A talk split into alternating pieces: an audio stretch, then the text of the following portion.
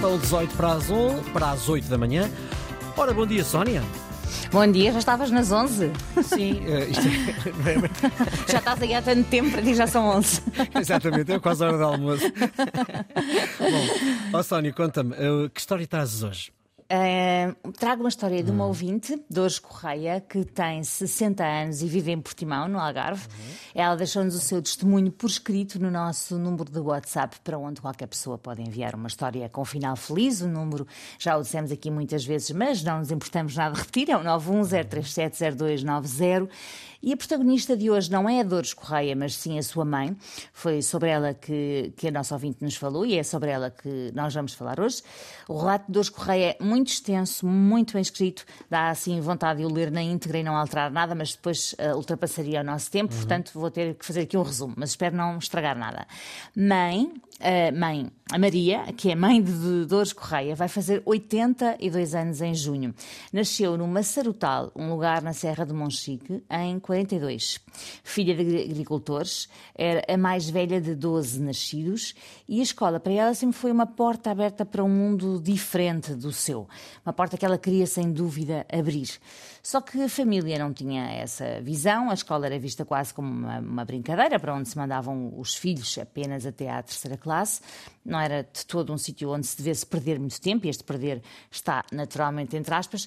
Era assim que a maioria das pessoas sem grandes condições pensava. Maria queria ser professora, e então, depois da terceira classe, começou a sonhar com o exame da quarta. O seu sonho era, depois de completar a quarta classe, hoje quarto ano, continuar a estudar em casa, meio que em segredo, depois do trabalho na terra, e aos 18 anos candidatar-se a um exame para se tornar professora regente da escola pública. Bom, havia aqui um plano já delineado, não é? É mesmo. E apesar de saber que era um plano difícil, não lhe parecia impossível. Só que, por azar do destino, e o destino de facto às vezes prega-nos umas grandes partidas, quando ela conseguiu convencer a família a deixá-la mudar de escola, porque a escola onde ela andava terminava na terceira classe, e quando ela conseguiu então que os pais a deixassem frequentar uma escola que ficava a cerca de 10 km de sua casa para frequentar a quarta classe, houve um imbróglio administrativo que lhe engoliu o sonho.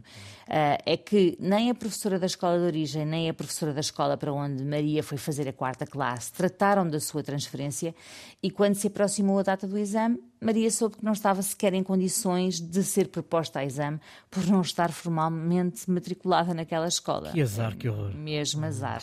Ela ainda podia ter-se habilitado por conta própria ao já de exame de quarta classe, mas a verdade é que ficou mesmo desanimada, sentiu-se esvaziada dos sonhos e acabou por desistir. Mas prometeu a si mesma que os filhos que viesse a ter haviam de fazer a quarta classe e até mais. E assim se arrumou o assunto com dor e convicção no ano de 1951, na Serra de Monchique. Aos 20 anos, Maria casou com um homem da terra, ambos desceram para Portimão em busca de melhores condições de vida. Ela foi conserveira nas fábricas de peixe, fez agricultura, vendeu no mercado da cidade, trabalhou em casas de senhores, em restaurantes de praia, e teve 4 filhos, 3 raparigas e um rapaz.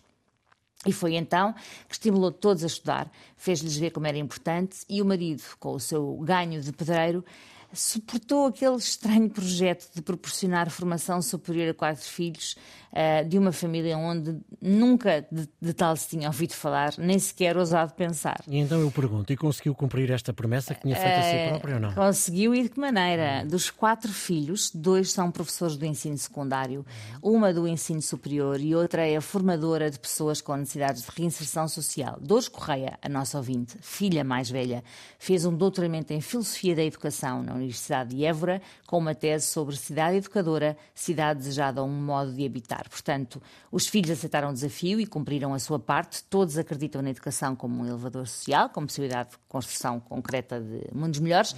E agora repara bem nos netos de Maria. São 7 netos, entre os 15 e os 30 anos. O mais novo ainda não tem uma profissão, mas pensa ser professor. A sua irmã estuda no Instituto Superior Técnico em Lisboa e foi recentemente incluída numa reportagem da revista Visão sobre alunos geniais. Há também um contrabaixista de jazz a estudar na ESMAI, Escola Superior de Música de Artes e Espetáculo do Porto.